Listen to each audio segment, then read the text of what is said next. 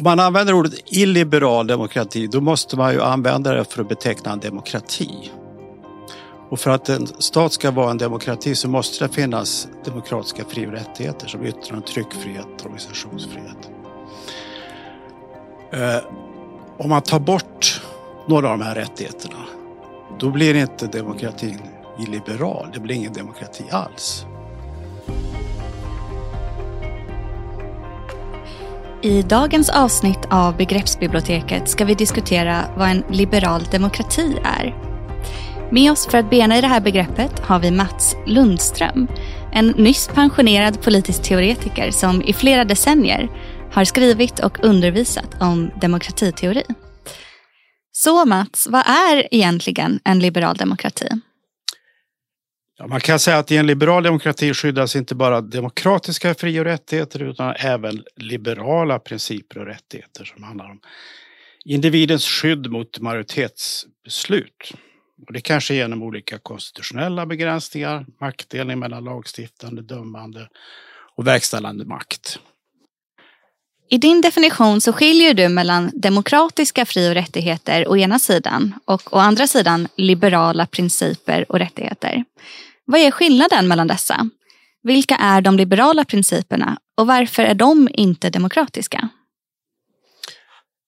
Man kan säga att demokratiska fri och rättigheter de syftar till att ge medborgare lika makt över staten. Eh, och förutom lika rösträtt så brukar man räkna organisationsfrihet, tryckfrihet och eh, yttrandefrihet som viktiga demokratiska fri och rättigheter.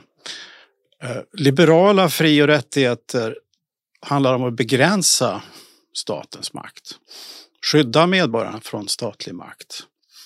Och eh, det kan gälla rättigheter som inte har med demokrati att göra men som är viktiga ur liberal synvinkel. Privat äganderätt till exempel. Eller frihet från tortyr, dödsstraff, rätt för homosexuella och gifta sig.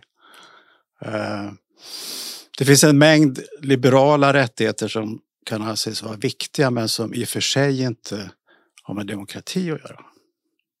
Och lite mer konkret, vad har den här definitionen för implikationer för hur vi klassificerar olika demokratier?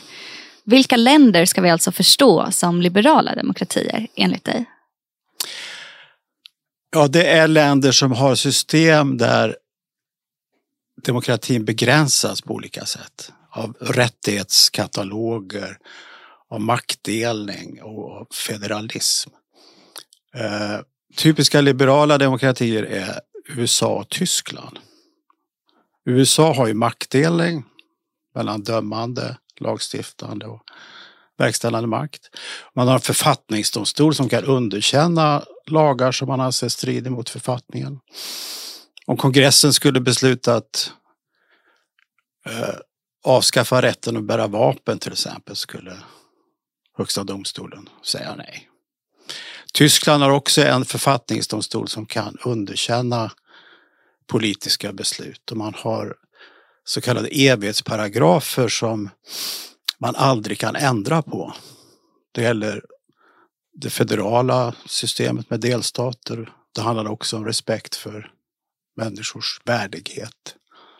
En illiberal eller en, en, ett system som är annorlunda det är ju Westminstermodellen som man har i Storbritannien. Där parlamentet är helt suveränt och där rättighetsskyddet är ganska svagt. Man har ingen skriven grundlag. Man har ingen författningsdomstol som kan underkänna parlamentets beslut. Utan det är den folkvalda församlingen som är suverän. Och hur är det med Sverige då? Sverige har historiskt legat väldigt nära Westminstermodellen.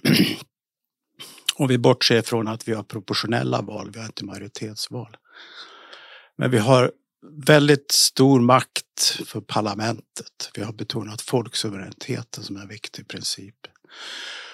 Och vi har varit rädda för juristmakt.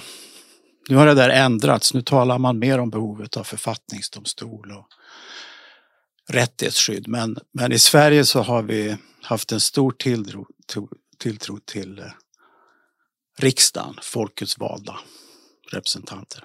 Så Sverige är alltså inte en liberal demokrati? Inte i samma mening som USA och Tyskland. Men det ska ju sägas att alla stater som vi kallar demokratier har ju inslag av liberala begränsningar, mer eller mindre. Det har Sverige också i regeringsformen.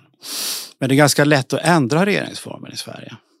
Rättighetsskyddet är svagare i Sverige än i Tyskland och USA. Jag tänker att många nog automatiskt skulle kalla både Sverige och Storbritannien för liberala demokratier.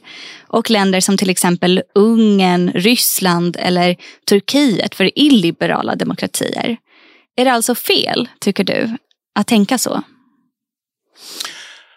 Ja, om man använder ordet illiberal demokrati då måste man ju använda det för att beteckna en demokrati. Och för att en stat ska vara en demokrati så måste det finnas demokratiska fri och rättigheter som yttrande, tryckfrihet och organisationsfrihet.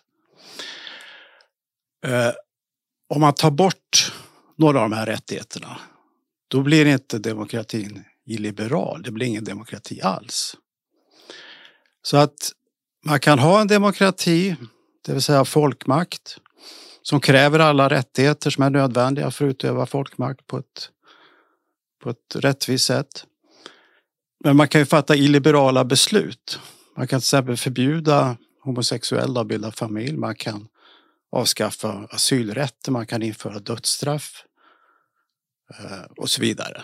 Men det är ändå en demokrati. Så demokrati är en maktordning, det är inte morallära. Men så länge makten är fördelad jämlikt så är det en demokrati. Och man kan säga att en demokrati som där folkmakten är så att säga obegränsad. Den är illiberal i konstitutionell mening. För det är möjligt att göra en massa saker som liberaler vanligtvis inte vill. Om man tar bort några av de här rättigheterna då, då blir det inte en illiberal demokrati. Då blir det snarare ett system som kan kallas för elektoral autokrati. Och det är det som är felet när man kallar Ungern och Turkiet för illiberala demokratier. Deras system tenderar att bli odemokratiska. Tidigare har ju du sagt um, att illiberala demokratier är mer demokratiska än liberala demokratier. Vad menar du egentligen med det? Ja, en illiberal demokrati som är en demokrati men som saknar skydd för ett antal rättigheter för medborgarna. Naturligtvis måste de demokratiska fri och rättigheterna skyddas, men i övrigt så kan man göra vad man vill. I ett sådant system så blir det mer folkmakt, mer demokrati än ett system där man sätter upp gränser för demokratin. Om man förbjuder till exempel att avskaffa aborten eller förbjuder Eh, dödsstraff eller förbjuder avskaffande av asylrätten, vilket i och för sig kan vara bra beslut. Men om man inför sådana förbud, oavsett om de är moraliskt rimliga eller inte, så innebär det att man inskränker demokratin. Ja, I den här podden så märker vi ofta att statsvetare inte nödvändigtvis håller med varandra om hur de här begreppen ska definieras.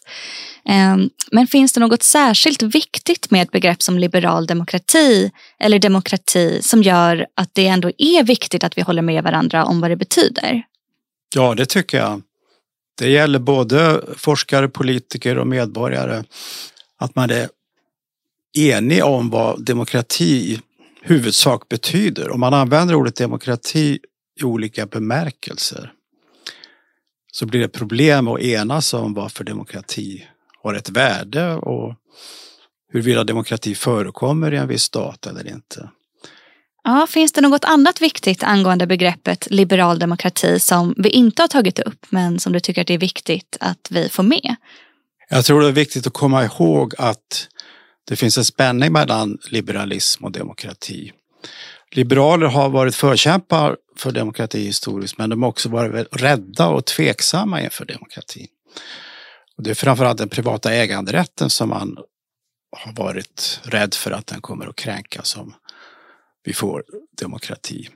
Även andra rättigheter har man ansett viktiga. Så att eh, om man likställer liberal demokrati med demokrati så suddas spänningen och motsättningen mellan liberalism och demokrati ut.